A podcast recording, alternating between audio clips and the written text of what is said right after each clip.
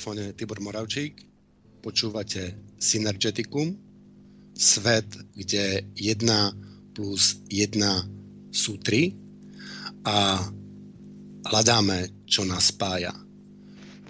Dnes máme hostia, ktorého už pravdepodobne väčšina z vás pozná. Je to Miroslav Hazucha. Ahoj, Tibor. Ahoj. A... Zdravím poslucháčov Slobodného vysielača. Miro je mm, historik. Dobre hovorím, si, si historik, alebo mm, si, si amatér skorej? Viem, že si proste... O, nie, o, ja mám magisterské vzdelanie, o, vyštudovanú teológiu, ako o, zamerané na o, vyučovanie a takisto mám vyštudovanú aj históriu na Fakulte humanitných vied. Teraz je to Filozofická fakulta na Univerzite Mateja Bela. Takže uh, som aj teológ, aj historik. Takže si tu úplne te, asi ten najsprávnejší človek uh, na tému koniec ranného kresťanstva mňa to napadlo, ako, pracov, vedel som o tomto dlho, ale vlastne mňa to napadlo, že to je, to je zaujímavá časť, um, um, zaujímavý uh, mod, bod zlomu v našej histórii, keď tí kresťania začali, začali fungovať trošičku inak. Ako, keď pozrieme na um,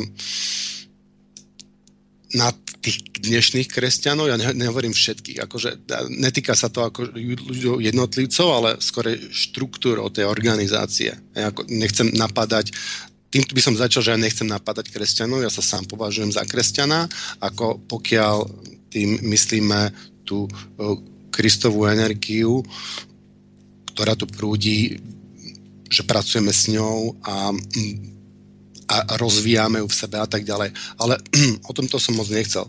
Čiže dneska je téma koniec ranného kresťanstva. Rány kresťania prvých 100, 200, 300 rokov, aspoň pokiaľ mám informácie, žili v nejakých uh, komunitách bez bez súkromného vlastníctva, v bratstve zdieľali, v šťastí pracovali. Proste iná iná štruktúra, iná organizácia, ako je dnes. A, takže toto je vlastne dnešná téma. Miro, hneď ti dám slovo, ale ešte som, ja som ešte zabudol um, privítať Igora Lacka. Ahoj Igor. Ahoj, príjemný Ahoj, dobrý večer. A Igor nám um, bude čítať vaše e-maily, prepájať hovory, ktoré môžete začať volať na 0483 81 01 01. To nám môžete volať, ale prosím vás až po takej hodinke. A e-maily už teraz nám môžete zasielať na studio zavináč slobodný vysielač.sk. Ja by som ešte našim poslucháčom pripomenul, e, pokiaľ máte mobilné telefóny alebo tablety, tak slobodný vysielač môžete počúvať e, cez mobilné aplikácie. E, niektoré máme uvedené aj naše, na našej web stránke slobodného vysielača, ale pre tých, ktorí tam chodia málo, tak pripomeniem. Najznámejšie aplikácie sú TuneIn, to si môžete cez obchod Play stiahnuť. Potom máte ďalšiu aplikáciu Slovenské rádia a Rádia SK. Čiže cez tieto tri um, mobilné aplikácie môžete počúvať slobodný vysielač, pokiaľ máte pripomnenie na internet, najlepšie cez Wi-Fi, pokiaľ si neplatíte nejaký neobmedzený paušal. No, odovzdávam ti slovo, Tibor, nech sa páči. Počujeme sa? No pravdepodobne sa Pardon, s Tiborom halo? počujeme, len e, zase zahaproval trošku s mikrofónom, lebo e, pred reláciou sme si skúšali nový systém, Tibor má také tlačítko na mikrofón a on si ho zvykne vypnúť, zapnúť a keď si ho zabudne zapnúť, tak ho nepočujeme. Nie, ja som, e, to tlačítko sa mi vyplo samé, nejak sa to tu otočilo a sa to stalo. Samé sa nič nestane, Tibor. O, vieš čo, o, ten e, samo sa to bol jeden Japonec, na ktorého sa celý svet vyhovára. A vieš, tí už dostali výpoveď zo Slobodného vysielača, oni už tu nie sú. No tak, a, aby, aby ste si to vedeli predstaviť, e, tá šnúra je v takej pozícii, aby to tlačítko, ktoré je na vrchu, aby, aby sa nestlačalo. Ale tá struna e, e, musí byť je vytočená v takej neprirodzenej polohe. O, takže, dobre. takže je to také prúžinovité a má tendenciu sa to, sa to otáčať. Ej? Čiže ja pohnem trošičku hlavou a potom, keď sa vrátim, tak sa mi to môže stať. Čiže ja musím nájsť nejakú polohu, musím si to nejak zafixovať. No, Ale ak, ti, ak, ti toto, ak ti toto posluchači spapali, tak pokračuj. O, dobre. No nie, tak bolo to tak, že rozprávam si to a chcel som, aby ste ma nepočuli, tak som si to vypol na chvíľočku a potom som si to zapol. Nech si poslucháči vyberú, kde je pravda ktorú poznám v tomto momente len ja, ale vráťme sa k tomu, že aké máme informácie, ako žili tí raní kresťania, ako, ako, vizerala, ako vyzerali tie kresťanské e, komunity, aké mali vnútri vzťahy a tak ďalej. No vynikajúco, môžem rovno prejsť e, k tomu. E, v novej zmluve, zmluve to znamená, treba rozlíšiť, je starý zákon a nová zmluva. E, starý zákon je legislatívneho charakteru, to znamená, že má tam e, jasne stanovené pravidla, ale e, nová zmluva je vzťah zmluvný s pánom Ježišom Kristom. Čiže medzi církvou, ktorú tvoria údy církvy, to znamená veriaci, a medzi pánom Ježišom Kristom. Takže v Novej zmluve neexistuje osobitný pojem pre lokálny cirkevný zbor. Niečo také ako nejaká církev samostatná neexistuje. Vždy sa hovorí o církvi ako o eklesii, čiže ako o spoločenstve veriacich, ktorí sú združení a tvoria tieto jednotlivé církevné zbory, jednotnú církev. Aspoň takto bolo podľa toho, ako si aj hovoril, minimálne do konca prvého storočia. Čiže ak si zoberieme, že za predpokladu, že pán Ježiš sa narodil niekedy v roku 4 pred našim letopočtom, na tomto sa historici nezhodujú. Niektorí tvrdia, že jeho narodenie bolo v roku 0 a že vtedy sa počíta náš letopočet, lenže zase historické pramene, ktoré sú z tej doby, napríklad rímskej proveniencie, čiže rímskeho pôvodu, napríklad od Flávia, tak v tom prípade hovoria o tom, že to bolo asi 4 roky pred našim letopočtom, kedy sa narodil. A v podstate tam sa jednalo aj o to, že táto nejasnosť šarapatila v hlave aj Herodesovi, preto pre istotu dal vyvraždiť tie nevinné dieťatka do veku dvoch rokov, lebo presne nevedel, kedy sa pán Ježiš narodil. Čiže e, tu sa jedná v podstate o to, keď sa vrátim k tej e, pointe, o ktorej hovoríme, čiže o cirkvi ako o zbore, čiže e, v grečtine je to eklesia. Eklesia bolo v podstate aj spoločenstvo Grékov, povedzme niekde zhromaždených v Atenách alebo kdekoľvek inde, niekde na tej agore, na tom námestí v podstate, keď o niečom jednali. Takže aj to sa považovalo za nejakú tú eklesiu, čiže za nejaké to spoločenstvo ľudí, ktorí sa stretnú za určitým účelom. keď hovoríme o začiatkoch cirkvy, musíme si uvedomiť, že zbory boli organizačne autonómne. To znamená, že každý zbor bol samostatný, aj keď všetky tieto zbory mali rovnaké znaky, funkcie, církvy, čiže Kristovho tela. To znamená, že každý tento cirkevný zbor bol síce nezávislý, ale nesmieme to chápať e, v dnešnom separatistickom autonómnom slova zmysle. E, čiže takýto zbor e, prijímal vedenie apoštolov, to znamená tých 12, ktorí boli učeníkmi pána Ježiša Krista a starších z Jeruzalemského zboru a taktiež aj apoštolov, evangelistov, prorokov, ktorí e, v podstate boli takými misijnými e, vyslancami, ktorí chodievali a navštevovali tieto jednotlivé zbory.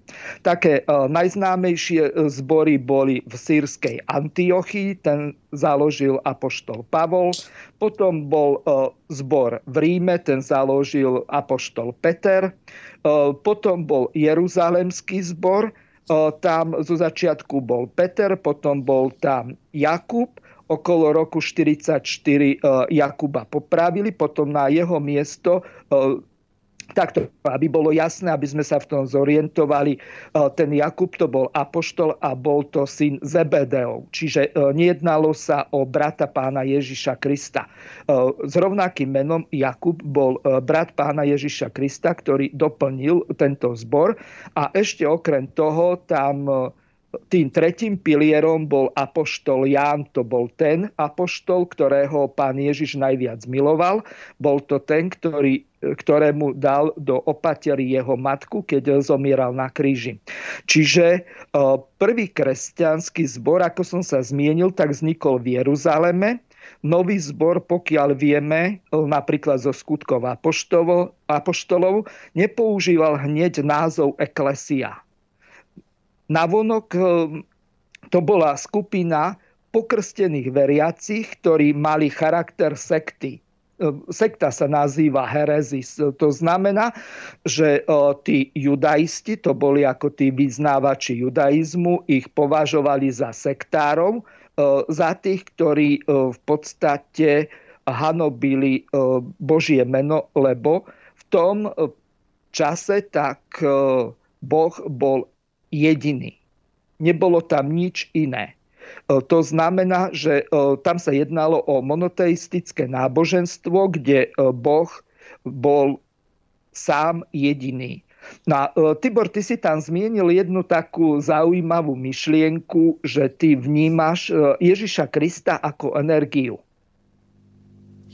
Si tam? Uh, áno, áno, tak uh, Ježiš Kristus je prejavením tej energie. Tá energia sa do ňoho, sa do ňoho vliela, aby nám niečo ukázala, aby nám dala, dala nejakú správu, aby nám ukázala, že dokážeme žiť aj inak a že dokážeme žiť aj tak, ako pravdepodobne tí prví kresťania žili. A to je pre mňa ako taký najpodstatnejší, najpodstatnejšia správa od Ježiša, aby sme, keď sa chceme čo najviac priblížiť eh, k, k jeho učeniu, tak podľa mňa to nie, nie, nejde cez, len cez Bibliu, cez čítanie dokola Biblie, to nie, ale ide to hlavne o to pochopiť, ako tí ľudia žili. Tesne potom tie prvé eklesie, aké mali medziludské vzťahy a či to fungovali, lebo, alebo nefungovalo. A keď to vlastne skončilo, a to, to potom možno v nejakej forme stále pretrváva dodnes, ale tie hlavné charaktery niekde, niekde zmizli a začalo sa to celé meniť mm-hmm. v nejakom, nejakom bode zlomu, ktorý sa budeme snažiť dneska nájsť. A po, pokiaľ chceme túto energiu svetla Ježiša šíriť ďalej, tak je nevyhnutné pochopiť, ako žili tí prví kresťania. To, to je pre nás to najpodstatnejšie a keď ja keď sa považujem za kresťana, tak ja chcem žiť, ako žili tí, tí prví pôvodní kresťania. Myslím filozoficky, mm. nemyslím uh, po technologickej stránke samozrejme. No, toto je celkom zaujímavá myšlienka, lebo keď sa rozprávam najmä s agnostikmi, to znamená, ktorí o všetkom pochybujú, hľadajú tú pravdu, neberú to nejako dogmaticky, tak oni vnímajú Boha ako energiu. To znamená, že je to v podstate, keď si zoberieme napríklad zákon zachovania energie, tak energia je nekonečná, nikde nezačína, nikde nekončí, mení sa. A k tomu ešte, keď pripojíme, že tá energia je inteligentná, tak v tom prípade máme z agnostického pohľadu popísaného Boha, ktorému môže ktokoľvek veriť. Pretože je to nekonečná sila, nekonečná múdrosť, nekonečná láskavosť a nekonečná energia, ktorá má tvorivú moc a tvorivú silu a je od nepamäti do nekonečna. Čiže e, nikde nevzniká, nikde nezaniká, e, nemá začiatok, nemá koniec a je e, silou neobmedzená. E, teraz prejdem k tomu, e, ty si sa chcel dostať, že e, kde nastal ten bod odklonu, kedy sa e, tí prví kresťania odklonili od toho pôvodného Kristovho učenia. To, od toho učenia, ktoré v podstate propagovali alebo šírili apoštoli. Ešte vysvetlím pojem apoštol. To je od slova apostelo, to znamená poslať, vyslať. Čiže oni boli v podstate vyslanci pána Ježiša Krista, ktorí šírili, šírili tú radosnú zväz toho evanielia, pretože angelion, e, tak to je v podstate dobrá zväzť alebo dobrá správa. Čiže e, v podstate tam sa jednalo o to. Tibor, úplne jednoducho pre teba, takisto pre našich poslucháčov. Ak e, si predstavíš kolaj, napríklad železničnú, ktorá, lepšie povedané železničnú trať, ktorá má dve kolaje, tak keď e, si zoberieš len zanedbateľnú odchýlku na jednom metri o jednu desatinu milimetra, to e, nespozoruješ. Po nejakých, e, povedzme, desiatich metroch už z tej jednej desatiny máš približne 1 mm odchýlku. Po desiatich kilometroch je to už taká veľká odchýlka, že ak tá kolaj sa odchýľuje e, konvergentne, to znamená smerom k tej druhej kolaji, tak už e, má odchýlku 1 meter. To znamená, že už sa opiera o tú druhu, alebo v opačnom prípade už môže vytvoriť ďalšiu kolaj s tou e, imaginárnou, ktorá by mala ísť rovnobežne s tou pôvodnou. Čiže na tomto príklade som chcel vysvetliť to, že církev sa od toho Kristovho učenia pomoc alebo v úvodzovkách zásluhou tej cirkevnej tradície odchyluje v priebehu takmer 2000 rokov. To znamená, že táto odchýlka od toho pôvodného učenia je spôsobená ľudskými nánosmi, ľudskými výkladmi. A ešte ti poviem jednu takú úplnú maličkosť, nezadedbateľnú ja som mal u profesora Liguša e, veľmi ťažkú skúšku z dogmatiky. Učil som sa na ňu asi mesiac. Nakoniec som ho urobil za jedna a keď som e, tú skúšku urobil, tak mi bolo z toho na zvracanie. Nie preto, že by som e, niekoľko noci nespal, ale kvôli tomu, že mi došlo, že koľko tých sprostostí musia tí ľudia navymýšľať, aby za každým nejakí vodcovia si udržali nad tým stádom tých svojich ovečiek moc. Vieš, toto človeka zaráža, keď vieš, na jednej strane máš jasné Kristové učenie, máš to v evanieliách jasne zdokumentované, vieš, ako to bolo, máš to urobené štyrikrát od e, štyroch písateľov, ktorí e, sa navzájom síce doplňajú, ale v podstatných veciach sa e, úplne zhodujú. Takže tá zväz toho Evanielia je naprosto jasná. Vieme, ako to pán Ježiš myslel, ako to povedal, jeden to doplnil o to, ďalší o ono, pretože každý človek uvažuje a vníma tie isté veci hoci podobne, ale na základe svojich skúseností. Čiže vytvárame si určité paradigmy a podľa týchto modelových uh, situácií uh, sa správame, konáme a takisto aj rozhodujeme v našom živote, že čo chceme dosiahnuť, ako to chceme povedať.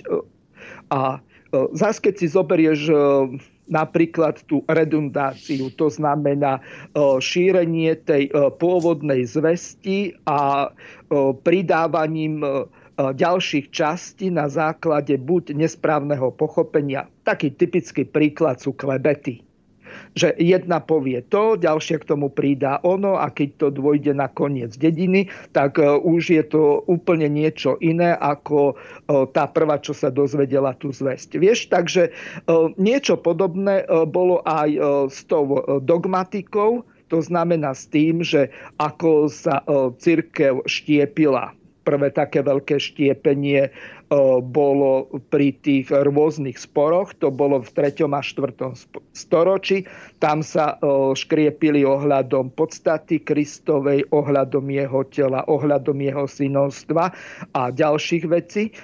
Potom ďalšie veľké e, štiepenie bolo v roku 1054. E, Tam sa už e, církev rozdelila na východnú a západnú.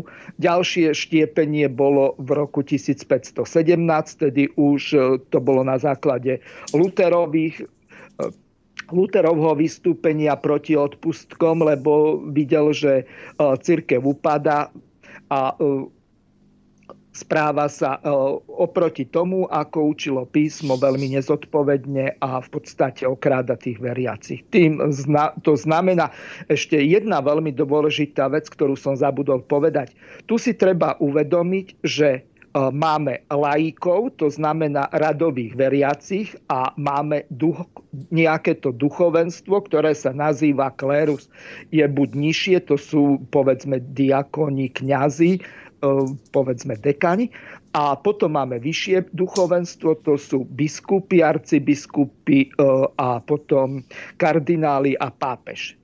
Čiže e, keď sme sa my niekedy rozprávali zhruba pred pol rokom o tom, že máme dva spôsoby riadenia. Jeden je direktívny, čiže hierarchický, to znamená, že na vrchu je nejaká hlava osvietená, ktorá niečo riadi. Takýmto spôsobom e, je riadená napríklad církev katolická, ale na druhej strane máme aj rôzne evangelikálne zbory, čiže menšinové církvy.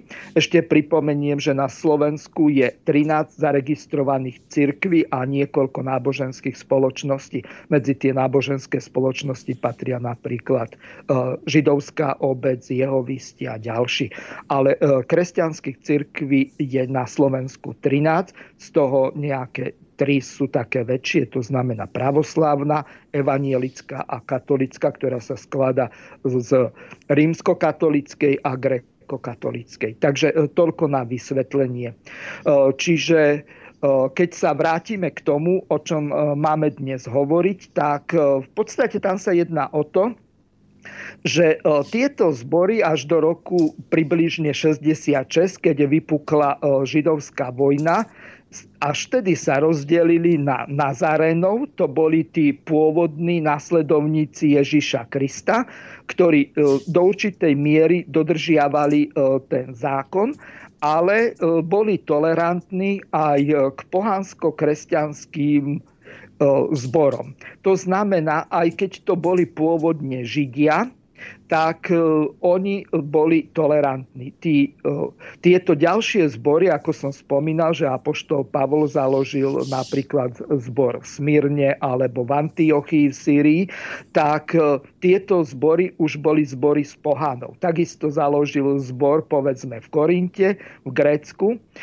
Takisto tieto zbory to už boli helenistické, čiže grécké zbory.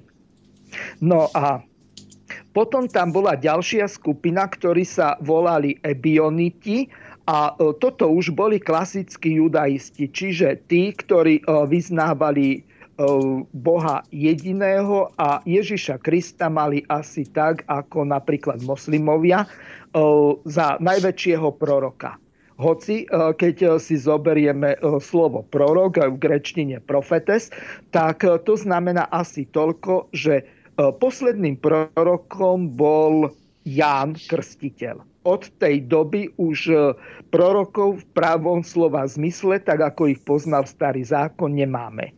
Čiže úloha tých prorokov bola naprávať e, tých ľudí, e, ak sa odchýlili od toho, čo im zvestoval Boh. Tu si treba uvedomiť, že značná časť ľudí v tom čase nevedela čítať. Čítali, hovoríme o starom zákone, tam väčšinou len vzdelaní ľudia a ostatné tieto zvesti sa šírili ústnou formou, čiže nejakým tým vyučovaním v tých synagógach, čítaním tých zvitkov, povedzme z toho Pentateuchu, to znamená 5 kníh Mojžišových, ktoré boli nejakým tým základom pre to učenie tých Židov. Ale ak sa vrátim naspäť, teba asi viac bude zaujímať, že ako to vlastne bolo v tých jednotlivých zboroch. Môžem, môžem ťa um, trošku prerušiť, lebo uh, jak si tu rozprával, tak uh, tu dotrkli nejaké veci. Čiže uh, Pýtaj sa. Je to vlastne, mm, aby som to skrátil, tá his, história kresťanstva je permanentný odklon od Ježišovho učenia. A Samozrejme. To, uh-huh. to Úplne... znamená, že keď nám pri tých koleniciach, že stále odbačame, tak môže sa nám stáť, že po 180 odklone 180 stupňov ideme vlastne presne opačným smerom, ako ten Ježiš pôvodne chcel. Hej?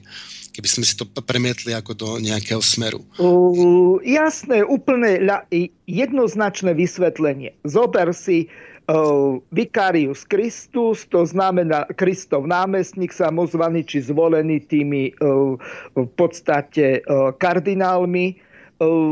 To znamená človek neskutočne bohatý, ktorý má niekoľko bank pod sebou, tých vatikánskych a tak ďalej, ktorý má obrovské množstvo zlata, drahých kameňov a všetkého ostatného. Napríklad v tej tiare to má tú pápeskú korunu.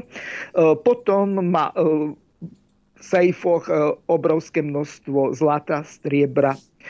Okrem toho mu pravidelne zo všetkých kresťanských štátov chodí tzv. svetopeterský halier, E, čiže e, milióny eur, dolárov, čo ja viem, libier, šterlingov a neviem čoho.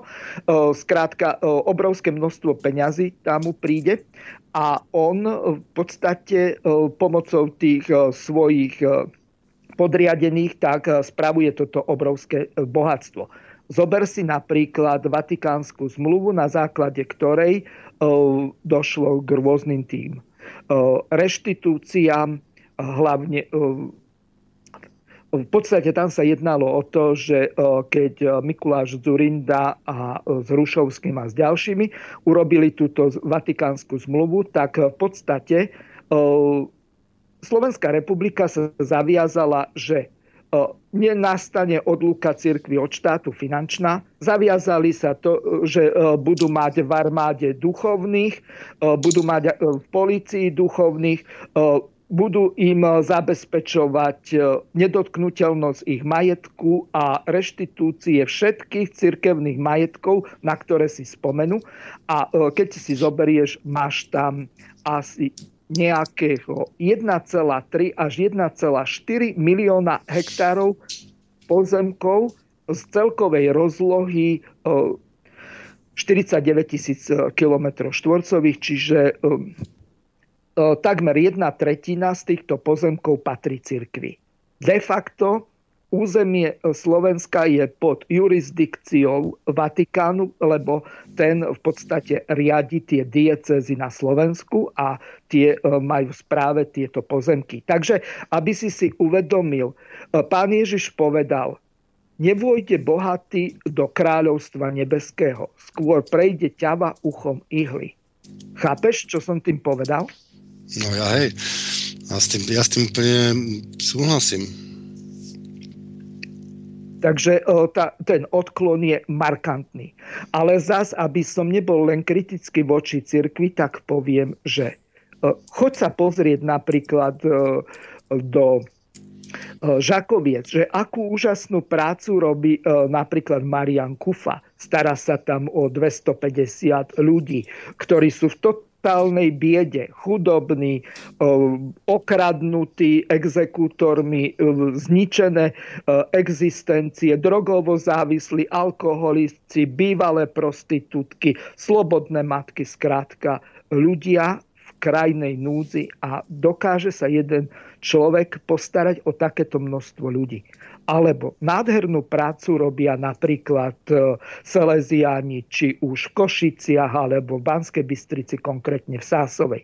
A takýchto príkladov máš veľké množstvo. E, mnohé e, kresťanské spoločenstva sa starajú napríklad v Medžugori, tak tam sa starajú o drogovo závislých. Čiže tí ľudia žijú skutočne takým životom, ako sa na kresťanov patrí. Lenže E, na druhej strane vidíš hromadu chudobných ľudí, odhaduje sa, že ich je na Slovensku 20 e, až 30 tisíc bezdomovcov.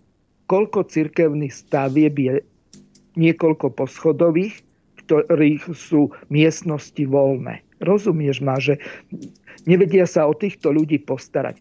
Keby e, z tých 3000 kňazov bol každý taký ako Marian Kufa, tak mohli by sa všetci vrátiť zo zahraničia a bolo by o nich postarané. Nie len naši bezdomovci, ale aj všetci nezamestnaní, všetci chudobní.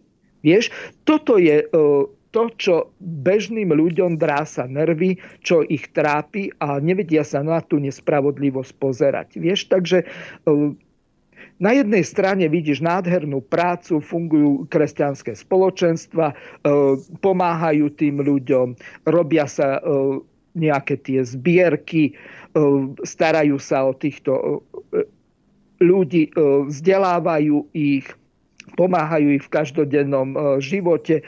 Máš tam manželské poradne, poradne pre alkoholikov, napríklad anonimných. Obrovské množstvo práce sa tam robí. Na druhej strane vidíš, že ten vyšší klérus, akým s hýralým životom žije. Vieš, tak e, to človeka trápi. A ešte jeden taký príklad uvediem, že uh, Bezák, arcibiskup Bezák, jeho nekonečný spor s hierarchiou katolickej církvy, uh, bol to človek tak populárny na Slovensku, že by v prvom kole porazil aj Kisku, aj Fica a mohol byť e, prezidentom Slovenskej republiky. Vyšiel jeden prieskum, kde e, mal, neviem, 66%. To znamená, dve tretiny národa by ho boli zvolili v prvom kole. On radšej e, odišiel do Talianska, do kláštora a bojuje o svoju vlastnú spravodlivosť o svoje vlastné ego, ja neviem, čo je to. Ja viem, že mu bolo ublížené a bolo mu ublížené neprávom. Lenže e, ten človek, e, ak by bol pokorný e, Bohu, tak by bol býval, zobral to povolanie stať sa povedzme prezidentom a potom by s pápežom jednal ako hlava štátu s hlavou štátu. Vieš, úplne v inom postavení, nie v postavení prosebníka. Vieš, takže e, takto sa na tieto veci treba dívať. Niekedy treba zaprieť sám seba a počúvať ten hlas Boží alebo hlas svojich blížnych, že čo mu hovoria. A ten prieskum dve tretiny Slovenska za bezáka hovoril jasne. On to nechcel počuť. No, to je vidíme, že sa to, sa to deje v tej cirkvi a každopádne ja viem, že tam je kopec ľudí, e, ktorí úprimne e, sú úprimní pokračovateľmi tej, tej Ježišovej energie a keby bolo na nich, tak žijeme ako tí kresťania. Čiže tam nepochybne je kopec aj takých ľudí, ale to smerovanie celkovo, to, je, to, to organizačné, ja si myslím, že to je hlavne tá štruktúra tej organizácie, že o, tej, o tejto najviac je, že ten moment, keď sa církev rozhodla uh, vlastne vytvoriť hierarchiu, tak v ten moment sa ten moment uh, zla, by som povedal. Ale te, alebo ten moment, kde sa to najviac začalo točiť, lebo, lebo pôvodne kresťania žili podobne, by som povedal, ako Slovania podľa hesla a pána mať neprávosť a väčšia byť pánom. Ja proste neverím, že Ježiš by si želal, aby sme mali pánov. alebo aby sme boli pánmi druhým. Čo si o tomto myslíš? No, takto, keď hovoríš o vedení tých zborov, tak toto už máme napríklad zachytené v, tretej, v treťom liste Apoštola Jana v 9. kapitole. Tam sa píše o tom, že Diotrefes nepríjma nás. To znamená, už bol v prvom storočí tak silný egoistický vodca toho zboru, ktorý jednoducho odmietol prijať apoštola Jána. Čiže už tu vidíme, že dochádza k uzurpácii moci nejakým cirkevným vládcom, ktorý, sa, ktorý považoval zbor za priestor výhradne svojho vplyvu, dokonca tak, ako niektorí predsedovia politických strán považujú svoju stranu za svoj majetok. Vieš, e, takže tu si už treba uvedomiť, že už v prvom storočí, niekedy e, ku koncu, okolo roku 90, tak už vtedy e, dochádzalo k tomu odklonu a k uzurpácii moci. Lebo e, tie prvé kresťanské spoločenstva sa skladali zo starších to znamená presbyteros, to znamená starší zboru. Tam e, nebolo nejaké také vedenie toho zboru, že by e, tam bol nejaký biskup na vrchu alebo nejaký kňaz, kazateľ, ktorý e, by autoritatívne alebo direktívne rozhodoval, ako ten zbor má fungovať. Tam bola rada starších v tom zbore, ktorí rozhodovali o jednotlivých tých veciach v tom zbore. Takisto pre sociálnu prácu, napríklad pomoc dovám alebo pomoc sirotám, chudobným, tak boli už v tom Jeruzalemskom zbore zvolení siedmi diakoni. Títo diakoni sa starali o financie, o zbierky, o tú redistribúciu toho, čo sa vybralo, či už jedlo, šatstvo alebo čokoľvek iné. Tie prvé zbory vznikali tak, že sa tí ľudia schádzali po domoch, Neskôr sa schádzali v nejakých verejných budovách, v nejakých tých školách, napríklad tých filozofov, ktorí sa obrátili na kresťanstvo. Čiže uverili, uverili tej radosnej zvesti Ježiša Krista. Až potom neskôr dochádza k tomu, že z tých povedzme dvoch episkopov, ktorí boli v podstate správcovia toho zboru, po organizačnej stránke, lebo okrem toho boli tam aj učitelia, ktorí vzdelávali tých ľudí, ktorí im hovorili o tom, že uh, opäť si musíme pripomenúť jednu základnú vec. Nakoniec aj na Slovensku úplná gramotnosť ani teraz nie sú oblasti e, také, že e, sa tam e, nachádzajú nejaké osady, kde ľudia nevedia ani čítať, ani písať. Alebo podpisujú sa krížikmi a tak ďalej. Tým nehovorím, že sú to len Rómovia. Už bohužiaľ tá chudoba dopadla tak drasticky, že už niektorí ľudia, a nemusia to byť ani narkomani, alkoholici, tak už strácajú gramotnosť. A ich deti už nechodia do školy Eh, žijú v úplne slamových eh, pomeroch, to znamená niekde ako v Afrike a eh, upada to celé. Takže keď sa vrátim k tomu, tí ľudia, ktorí vedeli v tom čase čítať a písať, tak čítali tie evanielia, ktoré boli napísané pre ten pospolitý negramotný ľud to nebolo tak, e, veľká vzdelanosť bola napríklad v Ríme alebo v Grécku. Lenže e, po tých ostatných e, rímskych provinciách tak to bola dosť bieda. Veď nakoniec pán Ježiš Kristus síce hovoril aramejsky, ale vedel aj židovsky. Čiže v tej hebrajke vedel prečítať už ako 12-ročný chlapec. Vieš? Takže povedzme v tom Izraeli, e, tak tá bola vzdelanosť vysoká, e, čo sa týka gramotnosti a e, schopnosti čítať, písať, aspoň tie základné veci, aj keď nie u všetkých. Ale u v tých ostatných zboroch s tou gramotnosťou to bolo ťažšie, pretože oni potrebovali týchto učiteľov. A na druhej strane zase potrebovali aj vykladačov toho slova Božieho, čiže ak im aj niečo čítali napríklad zo starého zákona, lebo tam pred pár minútami som spomínal, že boli tam tí judaisti, ktorí sa snažili o to dodržiavanie toho zákona v zmysle starej zmluvy respektíve starého zákona, aby som sa presnejšie vyjadril.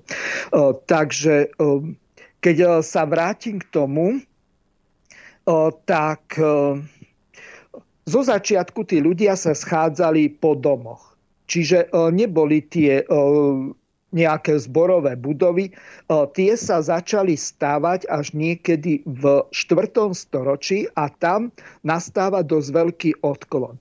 Najskôr si potrebujeme uvedomiť, že v roku 313 víťazstvom Konštantína pri um, Milánskom moste, uh, tak uh, došlo k tomu, že on uviedol ako cisár toleranciu kresťanstva s ostatnými náboženstvami. Čiže postavil kresťanstvo na rovnakú úroveň, ako boli tie ostatné pohánske kulty. Ďalšia výrazná zmena nastala okolo roku 380, a e, tam za Teodózia, to bol ďalší rímsky cisár, sa kresťanstvo stalo štátnym náboženstvom. Čiže už e, to rímske náboženstvo nebolo e, nejakým štátnym náboženstvom, čiže už tie všetky perzekúcie, ký, pomocou ktorých sa snažili tých kresťanov nejakým spôsobom podriadiť tomu rímskému náboženstvu, už to zaniklo, lebo neviem, možno, že si naši poslucháči spomínajú, boli rôzne perzekúcie voči kresťanom. Prvá taká významná perzekúcia bola za Nera, keď za zapálil z roztopašnosti Rím a potom to zvalil na kresťanov a potom tí rímsky vojaci chytali kresťanov a robili tam v úvodzovkách show v tých arenách, e, kde bojovali tí gladiátori a tam púšťali na nich e, dravé šelmy, či už tigre alebo levy a bavili sa na tomto. Čiže úplne e, primitívna, strašná zábava s tým, že tí ľudia strašne trpeli za to, že e, uverili tej radostnej zvesti Ježiša Krista. Takže e, tu si treba uvedomiť e, tie základné milníky. Prvý, uzurpácia moci niekedy na konci prvého storočia. Tak ako som spomínal, ten zbor, v ktorom ako opisoval to apoštol Ján, už e, nejaký predstaviteľ odmietol e, akceptovať apoštola, ktorý bol očitým svetkom učenia Ježiša Krista. Už mal vtedy takú moc, že ho jednoducho nepustil do toho zboru kázať, lebo sa bal, že stratí moc. Alebo ľudia pochopia to, že ten zbor má fungovať iným ako direktívnym spôsobom. Takže uh, toľko. Uh, ja mám ešte kopec otázok, len myslím no, si, že možno je čas na, na, na pesničku. Len tuto sa ešte opýtam takú vec. No a, uh, čiže začali vznikať tie komunity a tie komunity už uh, na konci prvého storočia vidíme nejakú kumuláciu moci a nejakú uh, nejakého vodcu tam a nejakú hierarchickú štruktúru. A boli ano. aj komunity, ktoré teda nemali tú hierarchickú štruktúru, hej? Čiže tam no, boli takto... tá, tí starší zboru to viedli, um, ako si spomenul. Áno. Hej? Um... Takže máme vlastne dva, dva typy štruktúry, uh, ktoré sa začali rodiť. Že tí kresťania žili buď na, na tej hierarchickej a to potom viedlo k, k, k, k dogmam, to si povieme asi v, v tom ďalšom bloku, alebo, um, alebo to viedlo k tomu komunitnému spôsobu života, kde to viedli tí starší, starší zboru a nemalo to tú hierarchickú štruktúru a stále si to udržalo tú, mm, ten Kristov odkaz, by som povedal. Mm-hmm. Čiže, o, tu je... Áno. Čiže môžeme to tak, keby som to tak zhrnul, čiže ten uh, Kristov odkaz sa lepšie, lepšie niesol cez tú, cez tú heterarchickú štruktúru, cez to, cez to, že to tí ľudia spoločne si vládli a spoločne si to organizovali, než pokiaľ bol na vrchu niekto, kto mal um, patent na rozum. Uh-huh. Uh, tu ešte potrebujem vysvetliť nejaké základné veci. To znamená, že vzniká tu pomenovanie Mikulášenci alebo Nikolajiti. To znamená, že tento termín poznáme napríklad zo zjavenia Jána a tam sa to vykladá ako víťaz nad ľudom. To znamená ten, ktorý ovláda ten ľud, to znamená, že to boli e, nejakí e, vodcovia, ktorí vyučovali, e, ktorí v podstate sa už oddelili od toho ľudu, od tých laikov a v podstate už získávali nejaké kňazské klerikálne postavenie. Čiže už v tom, na konci toho prvého storočia a neskôr v druhom, tak už sa církevný zbor rozdeľuje na laikov, to znamená to auditorium tých počúvajúcich, platiacich a tak ďalej, a na tých, ktorí sa stávajú profesionáli. Čiže už to nie je komunita v pravom slova zmysle, kde sú si všetci rovní, kde tí ľudia, ktorí sú vzdelanejší, inteligentnejší a najmä obdarený Božími darmi. To znamená, jeden mal dar napríklad e, vysvetľovať písmo, ďalší mal dar učiť, e, ďalší e, povedzme v niektorých tých eh, zboroch, napríklad v Korinte, tam mali eh, dar predpovedať, potom mali zase dar eh, nejakého toho skladania rúk, že dokázali aj liečiť. Potom zase mali dary hovorenia jazykmi cudzími a takýchto darov bolo obrovské množstvo. Lenže na druhej strane keď tam prišlo to veľké požehnanie po zoslati Ducha Svetého na Turice alebo Letnice, tak e, vtedy sa udialo to, že ľudia začali e, príjmať tieto dary a začali ich aj využívať v prospech e, tej komunity veriacich, čiže toho lokálneho zboru. Čiže tu je dôležité pochopiť to, že kým títo ľudia fungovali ako v rámci toho zboru na základe toho obdarovania, to znamená na základe toho, čo mali v hlavách a čo im zoslal Duch Svety, tak to bolo úplne fajn. Vtedy to spoločenstvo bolo dobrotivé, láskavé, nezávideli si, pomáhali si. Lenže ako náhle e, niekto zistil, že e, dá sa ľahko a bezpracne žiť, to znamená, ak sa postaví na vrchol, ak si uzurpuje nejakú moc v tom zbore, nad tými veriacimi, tak v tom prípade už e, má o živobytie postarané, už nemusí e, e, nejakým spôsobom robiť a vtedy už tam dochádza k tomu, že začína sa vytvárať určitá dogmatika. A vedeli nejakým spôsobom vytiahnuť e, z toho písma to, čo sa im práve hodilo. Napríklad nezaviažeš mlatiacemu volovi hubu, alebo robotník je hodný svojej mzdy. To znamená, že ak niekto slúžil povedzme slovom Božím v tom zbore, tak už e, sa stával profesionálom, snažil sa, aby mal za to zaplatené, aby nemusel niekde inde robiť tu mi napadla jedna taká myšlienka. E, v minulom storočí e, a bol jeden e, veľmi známy teológ, volal sa Alois Adlof, ten povedal, že čo je to vlastne poverenie ku kňazskej službe. A on to tak humoristicky povedal, že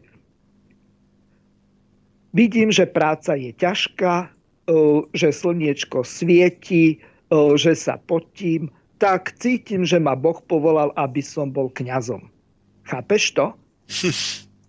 toto je zaražajúce na tom to, že tí ľudia bez toho, že by cítili nejaké zoslanie Ducha Svetého, zrazu zistia, že existuje ľahší, bezpracný život, ktorý im zabezpečí pravidelný prísun peňazí, nemusí byť na trhu práce, nemusí sa tam trápiť s neviem čím všetkým. Nakoniec ešte pripomeniem jednu veľmi dôležitú vec a asi potiahneme do 7. a potom si dáme pesničku. Tu dochádza behu, behom toho cirkevného vývoja k tomu, že sa snažili odstrániť dedictvo tých duchovných, tak e, došlo k tomu, že sa rozhodli, neviem presne, kedy to bolo, niekedy asi v 9. storočí, že zavedú celibát. To znamená, e, kňaz, ktorý nemá ženu, deti, e, tak v podstate nedisponuje hnutelným alebo nehnuteľným majetkom okrem osobného, ktorý ostával možno rodine a pokiaľ ju nemal, to znamená otca matku, že mu zomreli skôr, tak e, v podstate to ostávalo pre e, tú, povedzme, farnosť. Lenže e, tu už dochádza k tomu, že už sa nededili cirkevné majetky z toho dôvodu, že títo kňazi už mali zavedený celibát, to znamená, nemohli sa ženiť a už ten majetok sa vždy len akumuloval. Vieš, a potom, keď eh, si zoberie, že uh, takto sa to dialo povedzme tisíc rokov, tak tá církev zbohatla, spišnela a prestala, prestala sa starať o tých chudobných. Tak, ako to robí napríklad kňaz Marian Kufa. No, církev musí byť, uh, pokiaľ takto to už funguje tisíce rokov, tak musí byť jedna z najbohatších organizácií na svete, keď, neúplne, keď ne, neúplne najbohatšia. Áno, to sa tají, že e, aké obrovské množstvo peňazí, e, drahých kovov, diamantov má e, Vatikán. E, keď si Lebo oni, majú aj, oni majú aj banky a tak ďalej. A predsa, áno, keď, keď, si predstavím, že, keď si predstavím, že, mali, že by mali len banku s tisíc zlatkami pred tisíc rokmi, tak čo, sa, čo by sa s tým, čo sa s tým mohlo stať? Ako sa to, ako sa to mm, ten kapitál naakumuloval, keďže, keďže vidíme, akým spôsobom sa kumuluje kapitál, tak uh, to a, a stále mali väčšie a väčšie majetky a pozemky. Proste ja by som typoval, že Vatikán bude, kde sa hrabú Rockefellerovci a Rothschildovci, veď tí oni vtedy ani, ani sa o nich netušil a tú moc, čo, čo mal Vatikán, no to musí byť na, najmocnejšia, najbohatšia organizácia na svete. No, v podstate máš pravdu, len o tom sa verejne nehovorí. Takisto sa nehovorí o tom, že aké e, množstvo... E, takto, o peniazoch e, to sa dá zistiť, že aké majú. Lenže nevieš zistiť, že koľko majú v zlate, v drahých kameňoch a v iných komoditách. Napríklad Vatikán, tak e, už od e, čias Leva Veľkého e, tak do určitej miery začal podnikať. A najviac sa to prejavilo už niekedy v 19. storočí. Tam už normálne začali obchodovať na burze, začali skupovať napríklad mlyny, začali skupovať pekárne a v podstate akumulovali si kapitál v rámci Ríma. Najskôr v rámci Vatikánu a potom sa to podnikanie rozširovalo ďalej. Čiže to nie sú len banky, to je to, na čom sa dá zarobiť. Ľudia potrebujú jesť, piť a tak ďalej. No, no samozrejme, vlastníctvo lesov, pôdy, um, všetko o to sa to vyvíja, že tam vo, vo feudalizme, kto vlastnil pôdu, ten vlastnil všetko. Dobre, dáme si nejakú tú pesničku a potom sa pozrieme no, na tie dogmy, ako dogmy na to vlastne... s tým, že dokončím to, že ako vlastne sa tí ľudia schádzali, ako si riadili tie bohoslúžby a tak ďalej. Ale to bude nejakých 5 minút a potom od 7 dáme pesničku. Čiže veriaci sa zhromažďovali po domoch, tak ako som sa zmienil, hoci príležitostne mali aj spoločné zhromaždenia, to znamená tie budovy, ktoré si neskôr stavali. Potom sa stalo to, že kresťania z dedín sa schádzali do miest.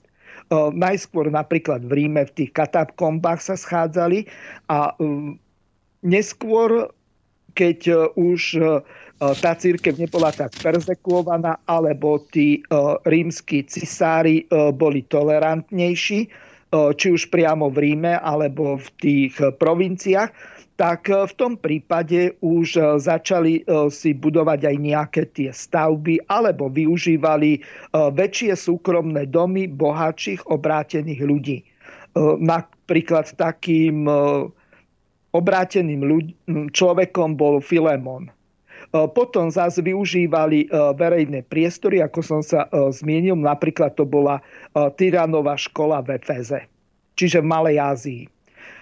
Potom Oveľa neskôr, tak ako som povedal, boli tie cirkevné stavby, ktoré sa stávali na sekulárny spôsob. Niečo také, že by sa stávali nejaké kostoly alebo katedrály, tak to bolo až stredoveku. Čiže s rozvojom feudalizmu sa začali stávať cirkevné stavby. Tu si potrebujeme uvedomiť jednu základnú vec zásadný odklon znamenal uh, uh, takto. Uh, otrokárska doba bola väčšinou postavená na politeistickom náboženstve, čiže mnoho bohov bolo, napríklad rímsky bohovia, grécky bohovia. Ale ako náhle v tom štvrtom storočí ku koncu a potom v piatom storočí církev získala obrovskú moc, tak dochádza k tomu, že e, napríklad tú e, greckú filozofiu nahrádza kresťanské učenie. A to kresťanské učenie sa prispôsobuje moci tých najbohatších. Už dochádza tam k nejakému korkondátu, to znamená zmluve e, medzi tým panovníkom, či už to bol cár, cisár, kráľ alebo ktokoľvek iný a e, Svetou stolicou, čiže pápežom. A e, jemu podriadenými e, kardinálmi a biskupmi. Takže tu si potrebujeme uvedomiť, že už na prelome toho, ako padol Rím, čiže v 5. storočí, 476. Odtedy už nabie, začína nabiehať feudalizmus. A s feudalizmom zaniká rímska a grecká učenosť a tam nastupuje už do určitej miery pomaly deformované kresťanstvo, ktoré sa prikláňa od toho pôvodného učenia k záujmom tých vyšších spoločenských vrstiev, tých barónov, e, kráľovskej rodiny a potom e, tých e, nižšie postavených vazalov. Takže asi toľko pre vysvetlenie tejto veci. Po pesničke potom už budeme môcť pokračovať v ďalších častiach. Okay.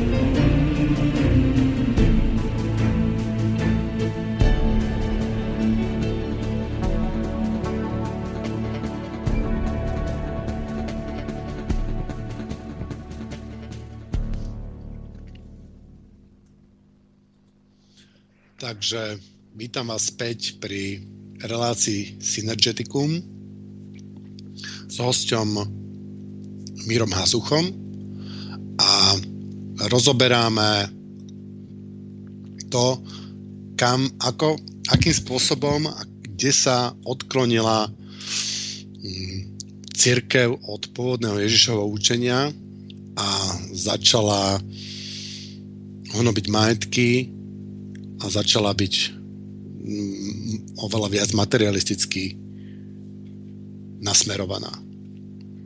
Halo, počujeme sa? Áno, som tu, Tibor.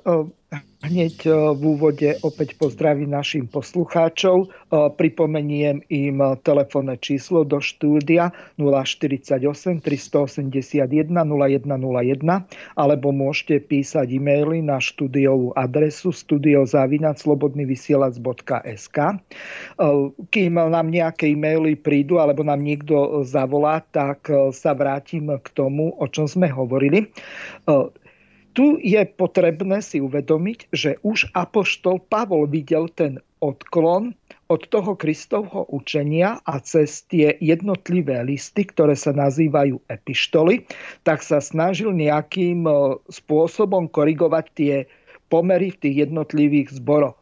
Najťažšie pomery boli v Korinskom zbore, e, len tam si potrebujeme uvedomiť e, niekoľko základných vecí tento zbor e, pochádzal, no ako lepšie povedané, tam boli e, Gréci, ktorí boli odchovaní na greckej filozofii a oni potrebovali prijať úplne iné uh, učenie. To znamená, oni potrebovali zmeniť svoje myslenie. Táto zmena sa nazýva metanoja. To je zásadná zmena chápania jednotlivých uh, veci, javov a faktov. Apoštol Pavel napríklad v 5. kapitole listu do Efezu píše e, niekoľko veľmi zaujímavých vecí, kde e, prirovnáva církev k neveste Kristovej. Tam píše konkrétne toto. Manželia, milujte si ženy, ako Kristus miloval církev a seba samého vydal za ňu, aby ju posvetil, očistil ju kúpelom vody skrze slovo a postavil si církev slávnu bez, bez poškvrny, bez vrázky, bez akéhokoľvek podobného, ale aby bola sveta bez úhony. Tak ju tak sú povinní i manželia milovať si ženy ako vlastné tela. Kto miluje ženu, seba samého miluje. Veď nikto nikdy nemal v nenávisti svoje telo, ale ho živí, opatruje ho, ako aj Kristus opatruje církev, lebo sme údmi jeho tela. A teraz to, to je dôležité. Preto muž opustí otca a matku svoju, pripojí sa k svojej žene a budú dvaja jedným telom. Toto je tajomstvo, toto je veľké tajomstvo, to, je, to, to všetko sa vzťahuje na Krista a na jeho církev. Čiže z tohoto vyplýva, že podobne ako je to napríklad v manželstve, tam dochádza k tomu, že tí dvaja, ktorí sa majú radi, tak skôr ako sa rozhodnú vstúpiť do manželstva, tak najskôr urobia to, že opustia svojho otca a svoju matku, e, potom prilnú k tomu e, svojmu partnerovi a e, keď dôjde za šťastných okolností k naplneniu toho manželstva tým zväzkom, či už církevným požehnaním, alebo v prípade, ak sú tí ľudia povedzme agnostici alebo dokonca ateisti, tak e, verejným sobášom niekde na mestskom alebo obecnom úrade k tomu naplneniu po právnej stránke toho manželstva, tak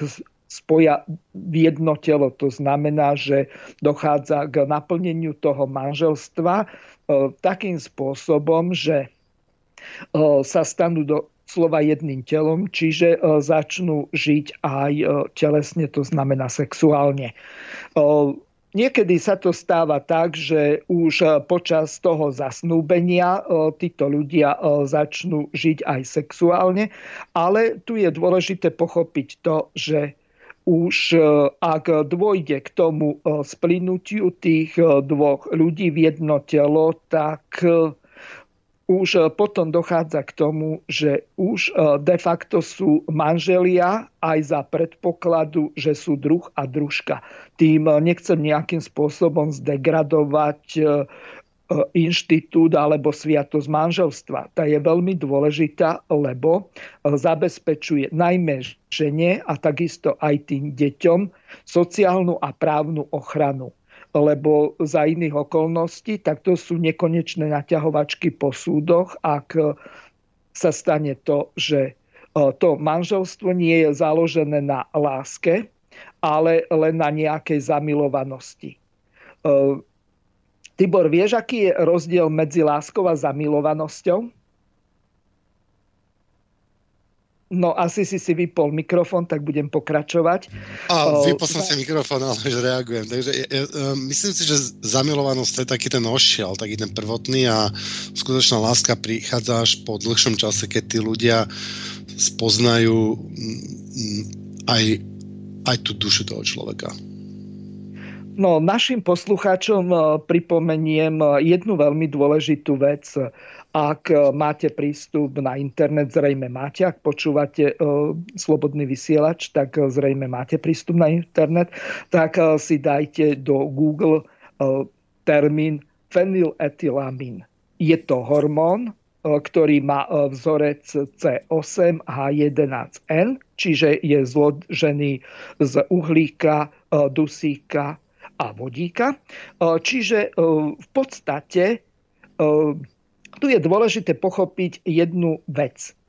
E, ten zamilovaný človek e, sa správa v úvodzovkách ako opitý somár. E, jednoducho prestane uvažovať logicky, správa sa pudovo. A teraz, pred nejakým časom, tak spomeniem jeden taký životný príbeh. Jedna moja e, známa či kamarátka Janka, ktorá je odo mňa staršia, tak e, mala, respektíve ešte má e, druha. Ona mi asi pred nejakým rokom hovorila, že Mirino, nevieš poradiť nejakého schopného mladšieho chlapa a ja sa jej pýtam, no dúfam, že mňa nemyslíš, alebo nerobíš nejakú námotávku. Tak jej hovorím, a ten, s ktorým žiješ, tak čo už, čo odišiel od teba, vtedy sa zháčila a hovorí mi, vieš, už ten sex appeal není taký ako predtým, už tá láska vyprchala, už to nejaké to, tá chémia už tak nefunguje. Ja sa jej pýtam.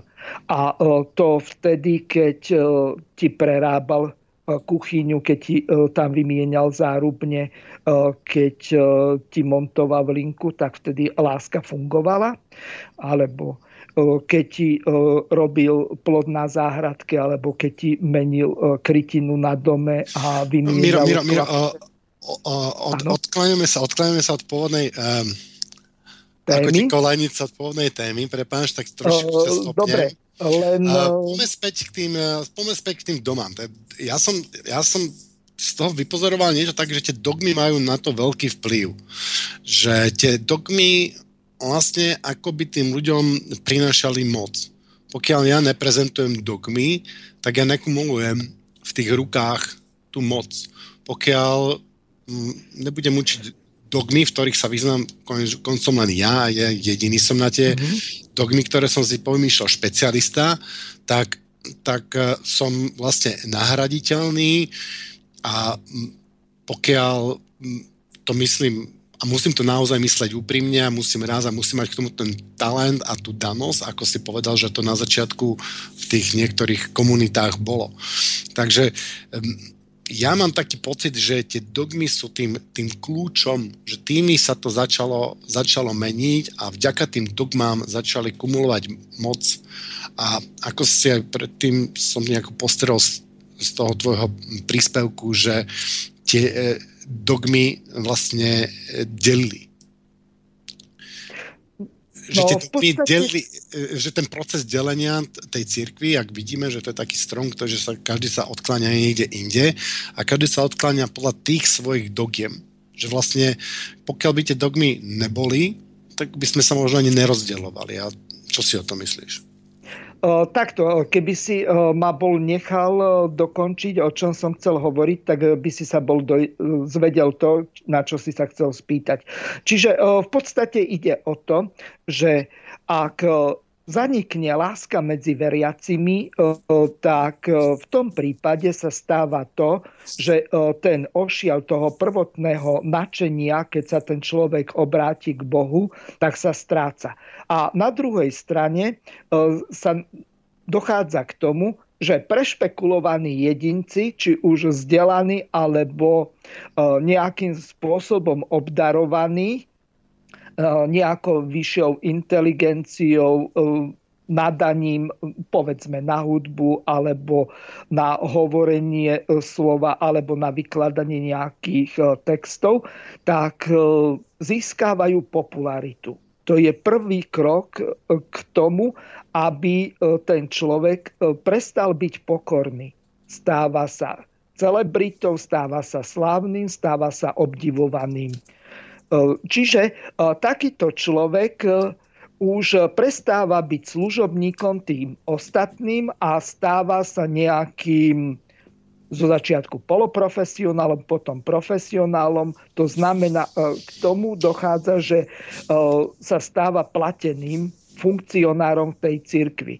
A potom e, títo platení funkcionári si, e, to znamená tí klerici, si uzurpujú moc a špekulujú nad tým, podobne ako v politike, ako si tú moc nielen získať, ale aj udržať. A práve na to tieto rôzne dogmy, učenia a e, všelijaké tie cirkevné tradície, ktoré postavia na, na úroveň písma, tak eh, v podstate im pomáhajú udržať si to svoje postavenie, tú moc a eh, jednoducho ovládať tých ľudí, aby eh, skrátka oni boli tí, ktorí majú právo kázať, slovo Božie vysvetľovať, vysluhovať sviatosti jednotlivé a takýmto spôsobom sa stávajú do úlohy tých, ktorí sú nadriadení. Nejaký typ biskupy, arcibiskupy a v krajnom prípade e, kardináli a tak ďalej. Hoci e, takým radovým služobníkom by mal byť, e, povedzme, kazateľ v tej, tých evangelikálnych cirkvách alebo správca farnosti alebo farár na úrovni tých miestnych zborov, či sa už jedná o katolickú církev, evangelickú, pravoslavnú alebo akúkoľvek inú, to znamená reformovanú, napríklad kalvinsku a tak ďalej. Čiže e, tu je dôležité pochopiť, že títo ľudia, ktorí e, si uzurpujú moc, tak majú záujem tieto dogmy využívať svoj prospech. A zároveň vedia vytvoriť dostatočný tlak e, na napríklad na e, svetskú moc, na vládu, povedzme, alebo parlament, aby e, dokázali pretlačiť nejaké tie e, záujmy, ktoré oni potrebujú si udržať.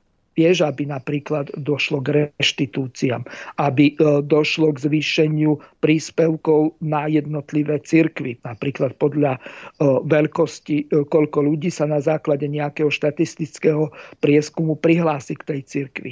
Lenže na druhej strane, ak by reálne zisťovali, že koľko ľudí chodí do tých kostolov alebo do tých cirkevných zborov, a podľa toho by im e, nejaké príspevky dávali, tak e, to by bolo už o niečom úplne inom. Tu si potrebujeme uvedomiť, že ak to prepočítame na slovenské koruny, tak e, církev dostáva viac ako tajná služba. Viac ako jednu miliardu korun. Vieš? A Keď si zoberieš, že Katolická církev má asi nejakých 3300 klerikov a tie ostatné sú na tom podstatne slabšie, tak e, my tu platíme nejakých 5000 duchovných. Vieš? A teraz si predstav, obrovské množstvo peňazí. A okrem toho ešte e, máme aj ďalšie organizácie, e, ktoré sú rôzne, e, cirkevné, čo ja viem, napríklad nízke rády a takéto. Hoci, ako som sa zmienil, tak napríklad tí Salesiáni robia záslužnú prácu. Lenže tých ostatných ťažko niekde vidieť. A ďalšia vec Rádové sestry by v prvom rade mali pomáhať v nemocniciach. Teraz, eh, keď je situácia taká, že už nevedia ani tie zdravotné sestry zaplatiť a utekajú stadialto, tak eh, aspoň tie nižšie pomocné práce by mali vykonávať tieto rádové sestry.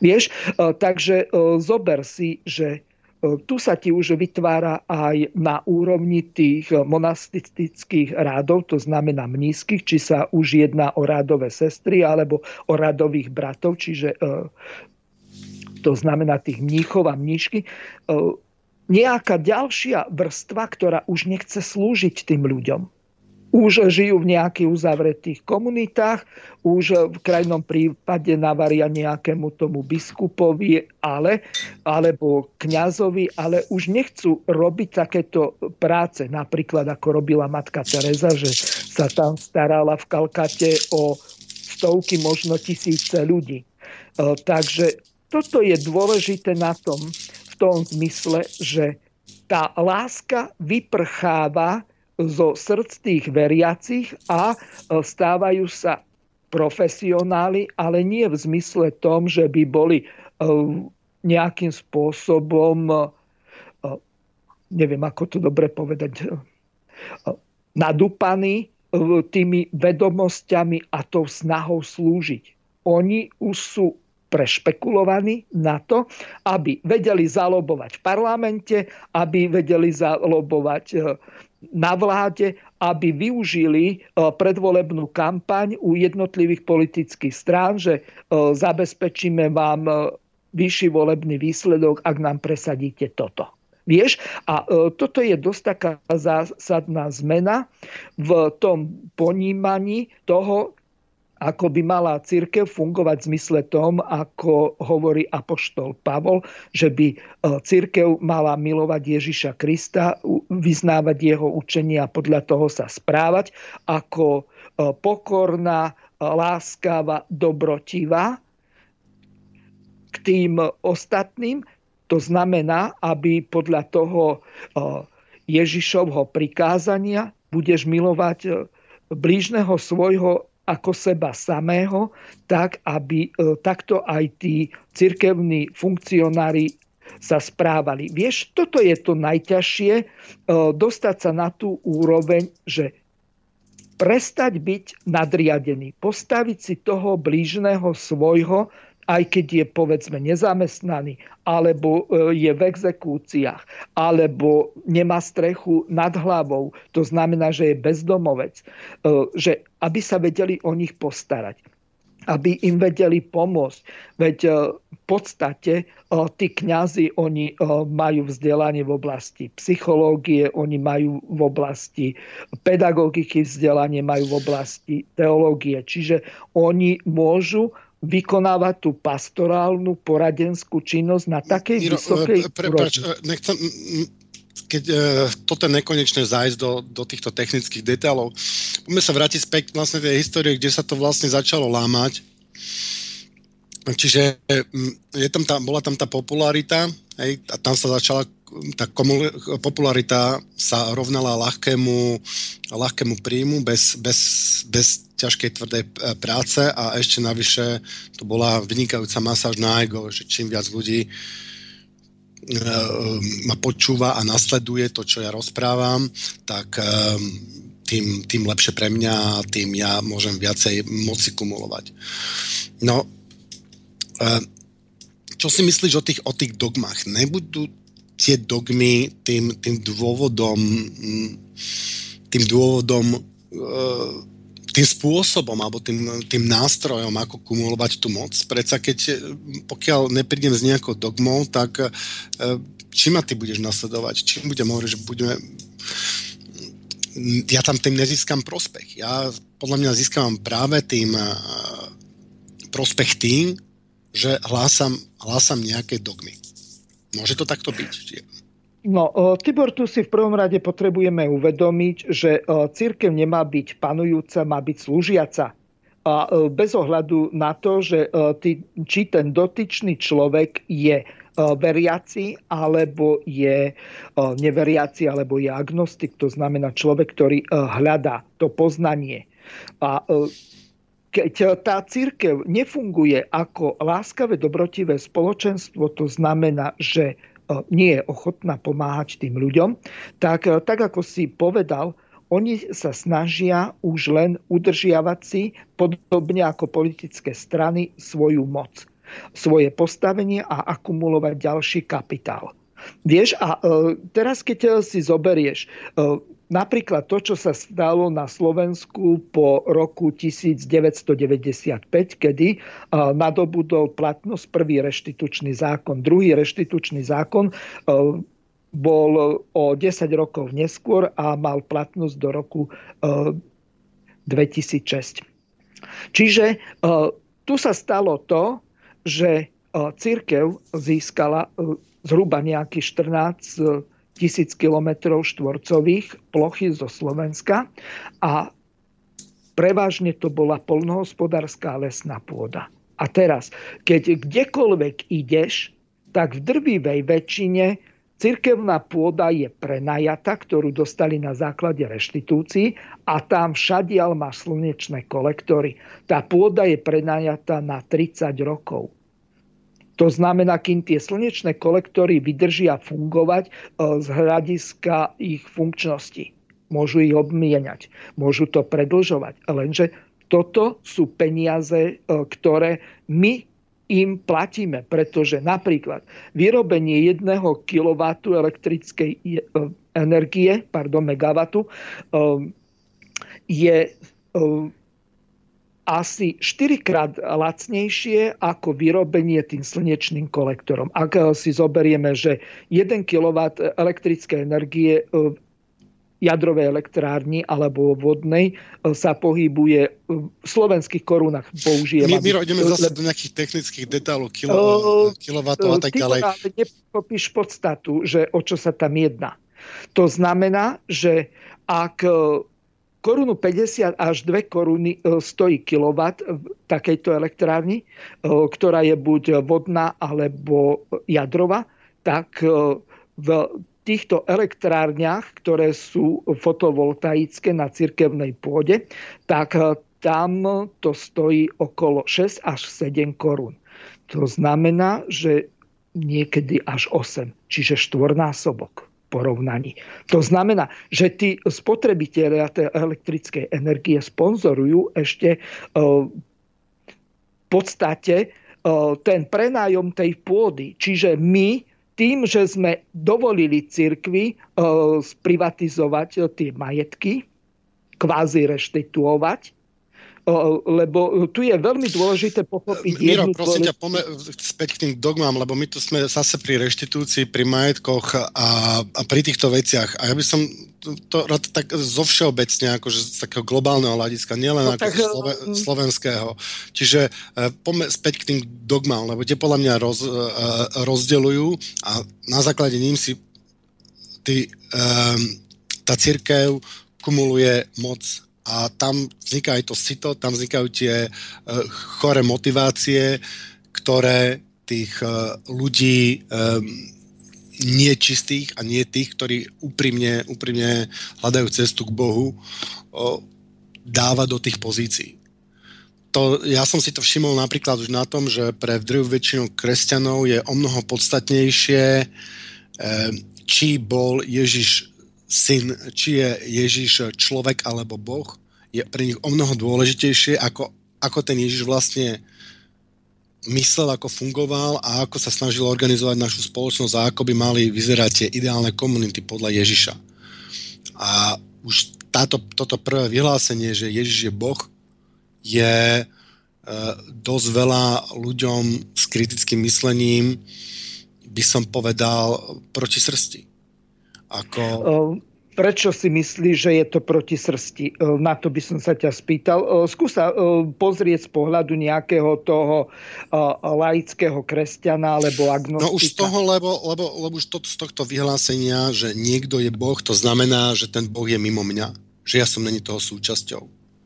Že a toto je, toto je, jedna, je podľa mňa jedna z kľúčových dogiem, na ktorom je postavené kresťanstvo a ktorá je v, v, mojom, v rozpore s mojim, mojim presvedčením.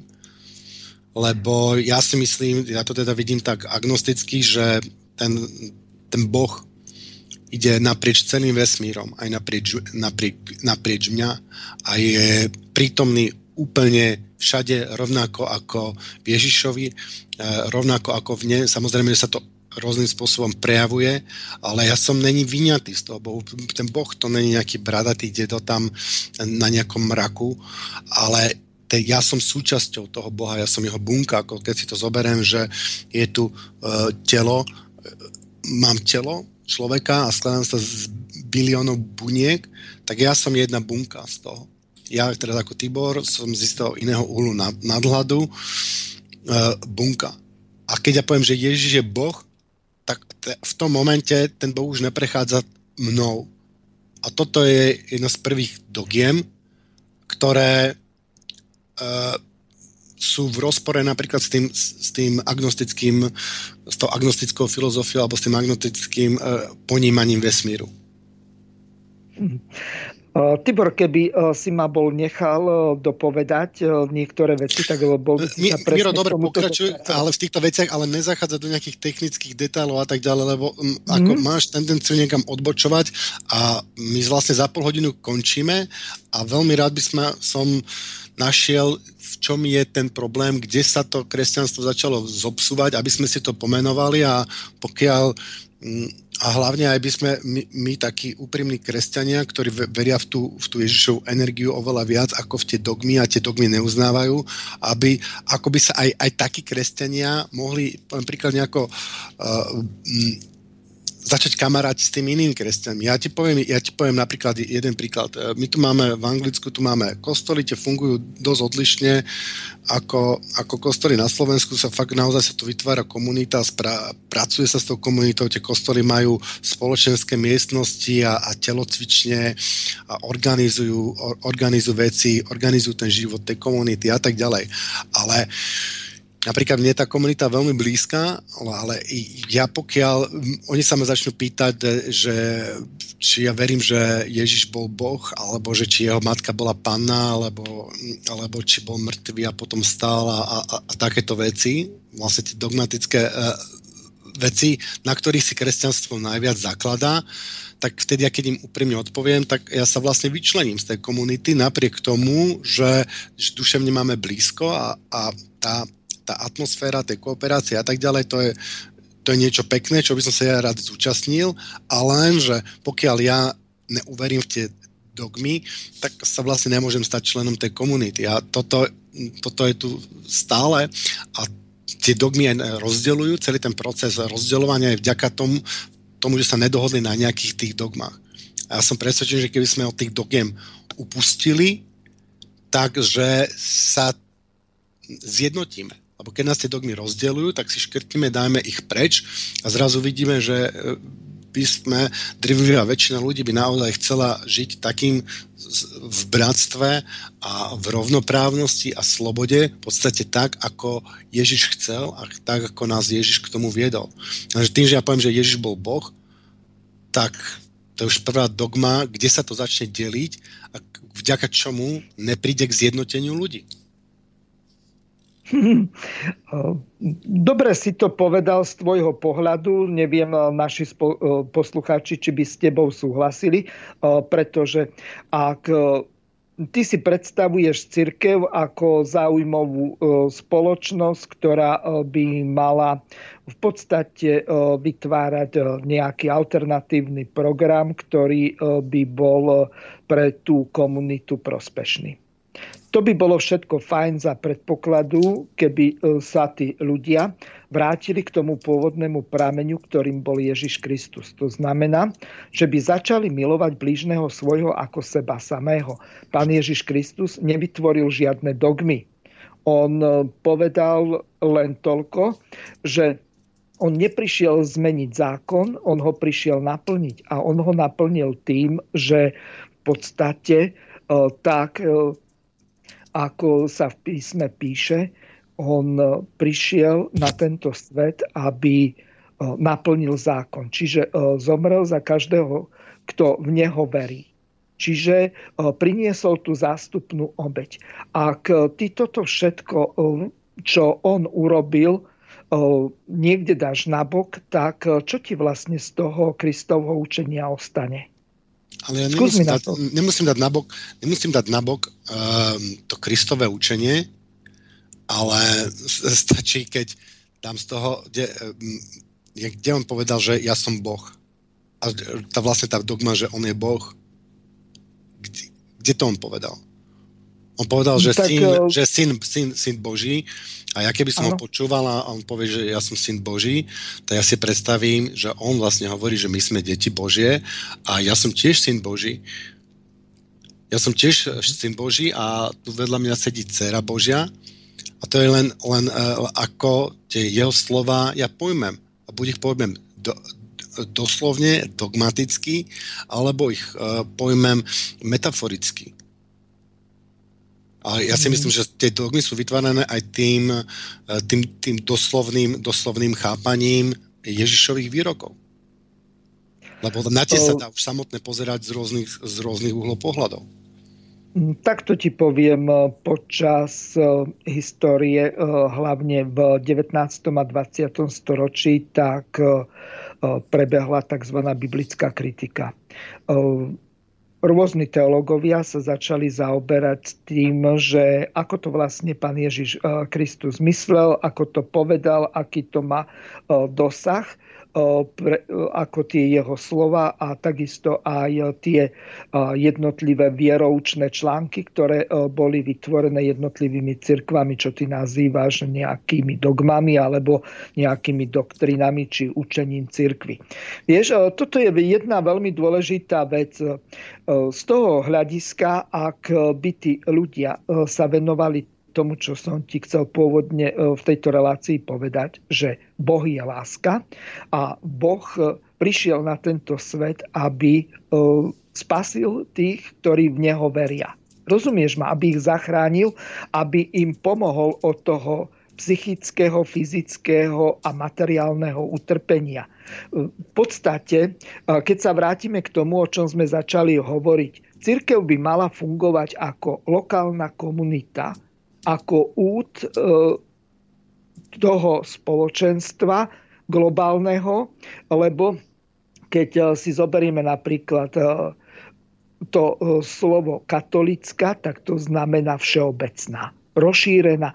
Katolíkom holom kozmon znamená rozšírená po celom svete. To nie je nejaká církev, ktorá by bola jediná správna, univerzálna, neviem aká to, je len, to znamená katolicky rozšírený čiže všeobecný.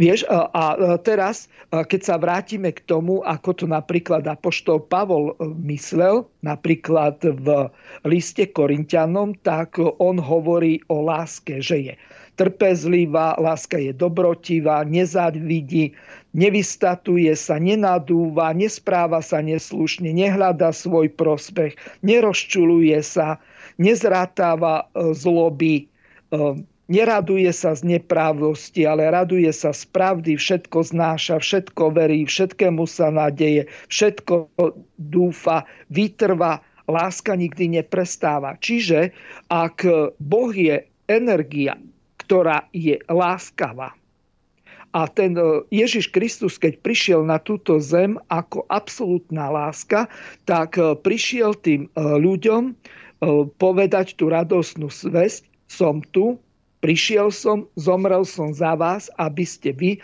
na tomto svete nemuseli trpieť.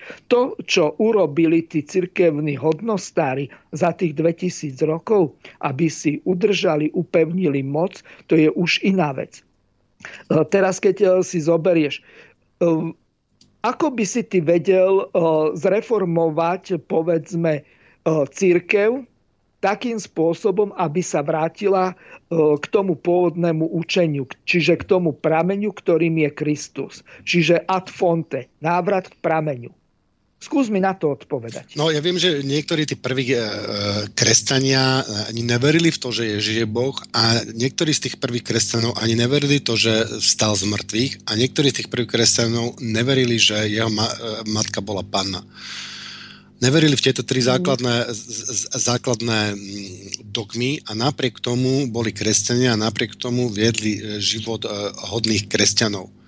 A tieto, tieto tri dogmy sa tam až, až postupne postupne... Uh, Tibor, v tomto sa míliš, keď si uh, zoberieš, keď Ježiš Kristus stal z mŕtvych, uh, tak tam máš popísaný ten príbeh toho apoštola, e, ktorý e, sa volal Tomáš a neveril tomu. Čiže v podstate e, Ježiš mu povedal, vlož ruku do môjho boku a uveríš. Až vtedy Tomáš pochopil, že Ježiš Kristus stal z mŕtvych. Toto máš normálne popísané v Biblii ako skúsenosť životnú. Čiže... No ale veď, veď, veď Biblia, Biblia samotná je, je výber tých evanielí, ktoré sa eh, hodili a tých, tých písiem, ktoré sa hodili uh, v roku 325, alebo neviem, kedy sa na tom uzhodli, či to bol Nísevský koncil. Ale nie, Tibor... Že, že, sa, kde sa vlastne unifikovala tá, tá Biblia. Takže v, tam, v iných evaneliách to napríklad nenájdeš. Sú evanielia, kde, kde takéto veci nenájdeš. Čiže to, tá, to selekciou tých evanielí, ktoré uznávame a, a, a odsunutím tých evanielí, ktoré, ktoré nie sú súčasťou Biblii, sa už, už, už toto je selekcia. Ja viem, že v tých niektorých evanieliách bolo napríklad, bola napríklad eh, popísaná reinkarnácia, hej, čo by radikálne zmenilo celé, celé, celé to vnímanie. Až, už, ja už poviem len tak, že Boh, absolútny Boh, ako ho vnímam ja, ne, nerobiť nejakú vec len jedenkrát není obmedzený. To znamená, že nepošle tú, tú, tú energiu len jedenkrát na zem v, v, v, vo forme e, Ježiša Krista, ale musí ju poslať, musí ju poslať viackrát. Určite poslať aj predtým. Ja neviem, môžeme poslať vo forme mm. budov alebo ďalších... ďalších nie, Tibor, bol zoslatý e, Duch Svetý a e, toto obdobie je obdobie Ducha Svetého. Čiže e, tá energia, e, ktorá tu pôsobí, tá Božia, je prostredníctvom Ducha Svetého. Veď e, toto máš jasne popísané v písme, ako v Novej zmluve. Neviem, skús mi položiť konkrétnejšie otázku, aby som ti vedel na ňu odpovedať. No, neviem, dobre, konkrétna otázka. Boh, čím je Boh, čím je Ježiš výnimočnejší napríklad, keď ho porovnám s Budhom? Hej? No nemôžeš porovnávať e, Budhu s Ježišom Kristom, lebo to je neporovnateľné. No a v čom je to neporovnateľné? V čom lebo je to? Buddha... Lebo ja, ja vidím, to, ja vidím tú, tú istú energiu, ktorá prišla na svet. To nie je tá istá a... energia. Budha nezomrel za nikoho. On nepoložil svoj život uh, za to, aby... No dobre, Buda nepoučil, ale zase Buda spravil nejaké iné veci. Ja poviem, dobre, ale Ježiš zase ja nenapísal takúto sútru, alebo neviem, jak, jak, jak oni volajú tie svoje, tvoje, svoje písma. Ha, vidíš, Ježiš zase nespravil to, čo nespravil Buda. Samozrejme, že každý spravil niečo, niečo iné a každý má iný príbeh, ale ja si myslím, že uh, je to...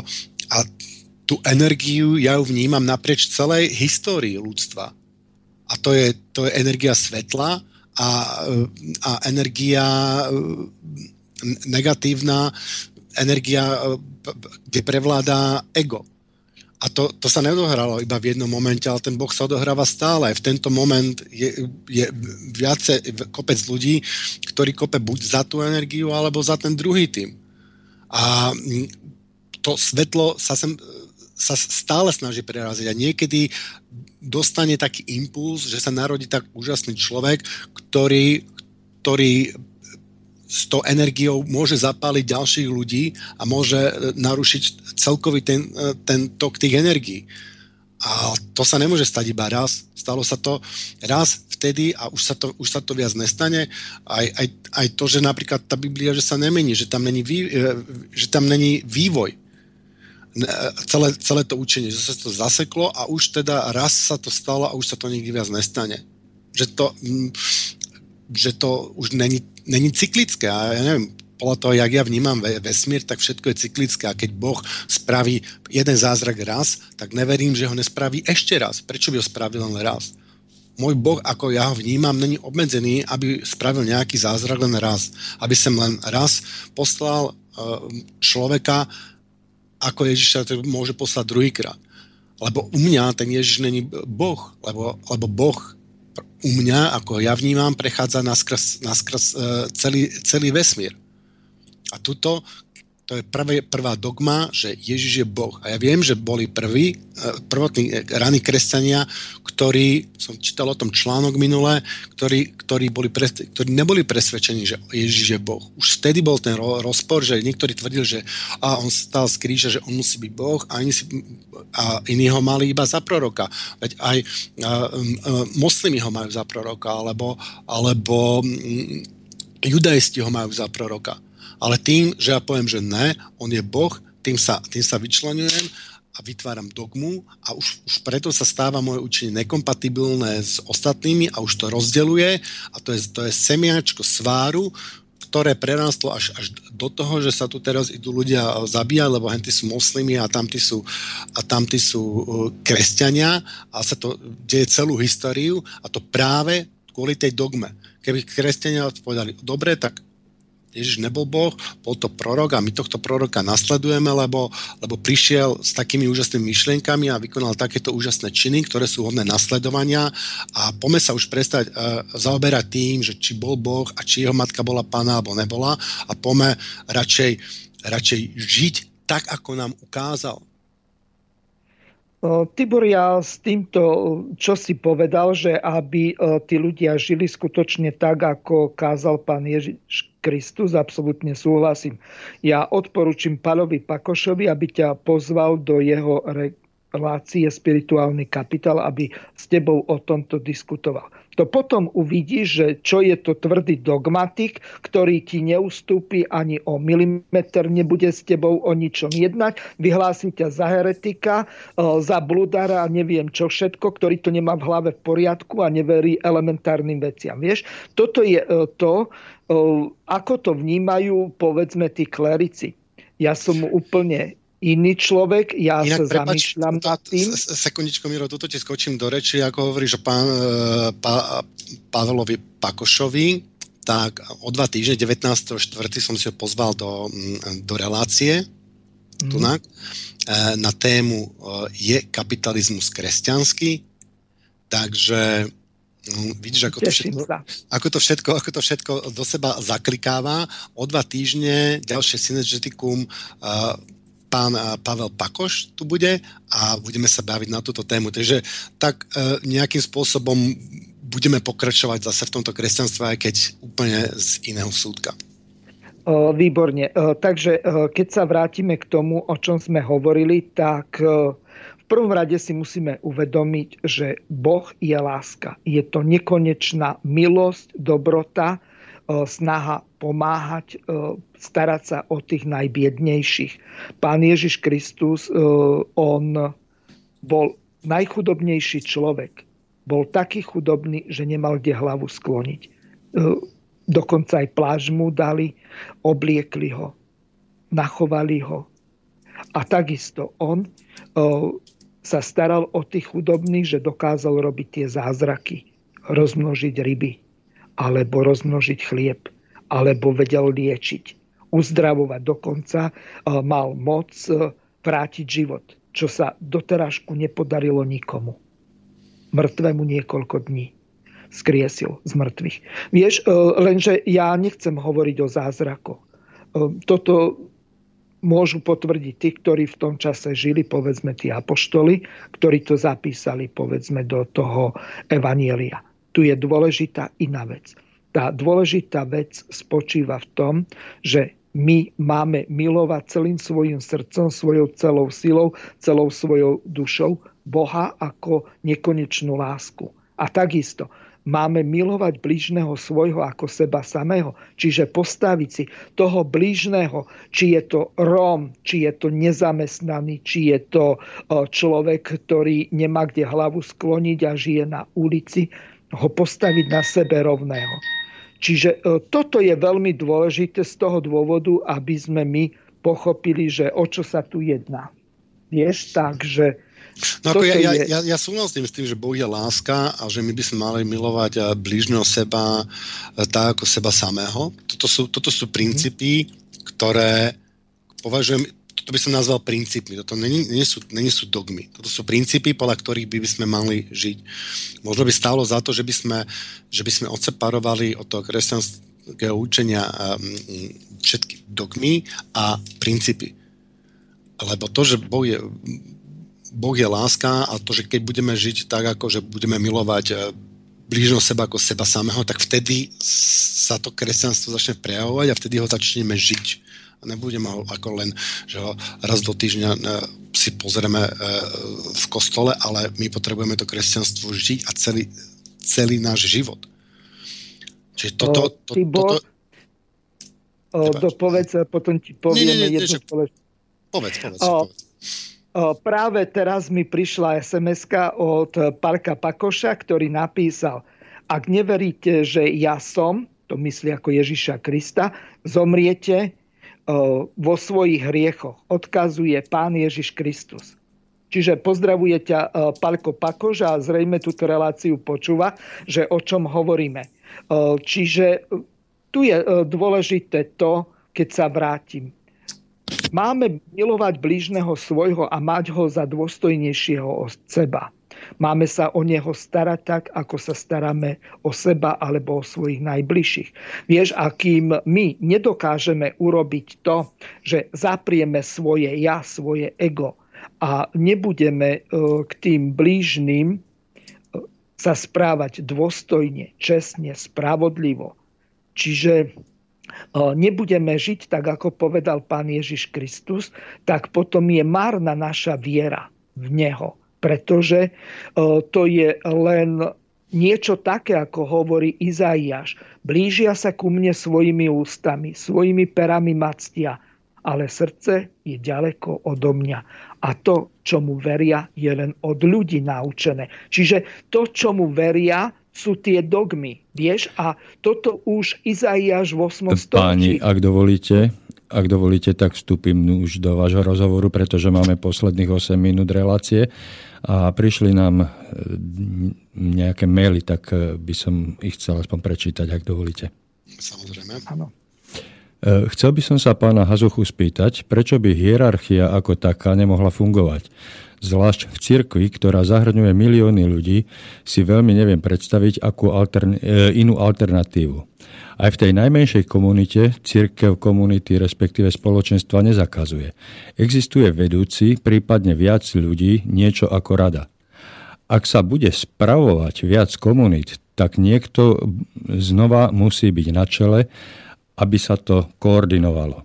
Tým sa kritika môže ľahko obrátiť proti nám. Možno by však akási decentralizácia pomohla, ale to, si nevie, to, ale to neviem posúdiť.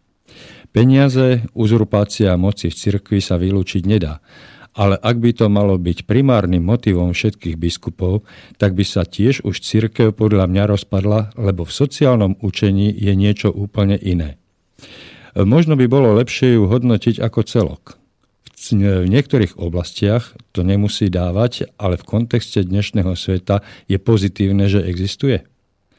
Včera som počúval reláciu na SV a host vyjadril názor, že v kapitalizme, v ktorom teda panuje hierarchia, sú problémom skôr pravidlá, ktoré ktoré v ňom existujú. Ak sú nespravodlivé, prílišná byrokracia a tak ďalej, tak to sa môže zvrhnúť v zmysle súčasných ekonomických pomerov loven rozdielom medzi ľuďmi. Ďakujem za názor a pozdravujem. Dušan. Ďakujem za otázku Dušanovi. Čiže, ak sa vrátime k tomu tradičnému adfonte, k prámeňu, k pánovi Ježišovi Kristovi, pôvodná církev, ktorá fungovala v prvom storočí, tak bola založená na decentralizovanom lokálnom systéme. To znamená, že každý zbor bol zostavený na princípe rady, to znamená tých prezbiterov starších toho zboru, kde nebolo žiadneho nadriadeného, žiadneho biskupa, kňaza alebo kazateľa. Tí ľudia boli si sebe rovní a každý podľa toho, aké prijal dary od Ducha Svetého, aké zist, získal talenty, povedzme dedične, tak takým spôsobom slúžil tým blížnym. Tam sa jeden nevyvyšoval na druhého. Až potom, tak ako som hovoril, ako sa hovorí, či respektíve píše v treťom liste Jánovom, tam už dochádza koncom prvého storočia k tomu, že už niektorí sa vyvyšujú na tých ostatných a tam už začína tá hierarchia.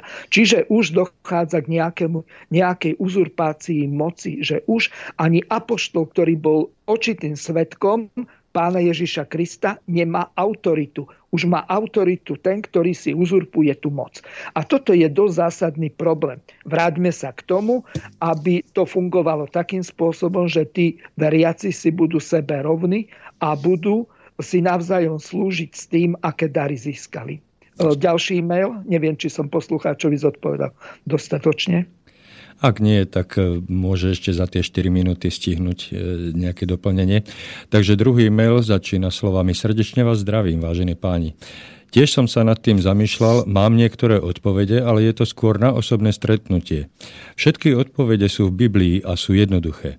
Veľmi dobrá relácia, páči sa mi. S pozdravom Marian. PS, škoda, že práve musím počúvanie prerušiť, ale dopočujem si to z archívu. Ďakujem pekne nemám žiaden problém. Ja uh, niekoľkokrát chodím do mesiaca do slobodného vysielača, pokiaľ uh, bude mať uh, dotyčný záujem sa stretnúť, tak v klube Slobodného vysielača môžeme si dohodnúť nejaké stretnutie. Môže mi úplne kľudne napísať na moju adresu, to znamená miro. Pardon, miro slobodný vysielač.org a môžeme sa dohodnúť, pokiaľ bude mať záujem. No, je to tým, že, jak je známe, moc korumpuje. Takže pokiaľ tí ľudia začnú mm, kumulovať moc, tak automaticky to začne korumpovať. Čiže to preto ten heterarchický, heterarchický systém, ktorý mm, nekumuluje moc, funguje oveľa lepšie ako ten hierarchický ten hierarchicky bude vždycky, vždycky korumpovaný, lebo vždycky kumuluje moc. Čiže pokiaľ sa chceme zbaviť korupcie, tak musíme, musíme sa zbaviť hierarchie. Tieto dve veci spolu prudko súvisia. A ja som presvedčený, že aj jak tu dneska nám tu Miro um, vystenil, tak tá, s, tou, s, tou, s tou mocou a s tou hierarchiou sa začal ten samotný odklon od tých prvotných, pôvodných kresťanských ideálov. Čiže ja si myslím, že pokiaľ chceme žiť, eh, pokiaľ chceme takú ľudskú a kresťanskú eh, církev, ktorá povedie ľudí k spôsobu života, aký vlastne Ježiš chcel a aký, aký pre nás pripravoval, tak budeme musieť zmeniť štruktúru tej církvy.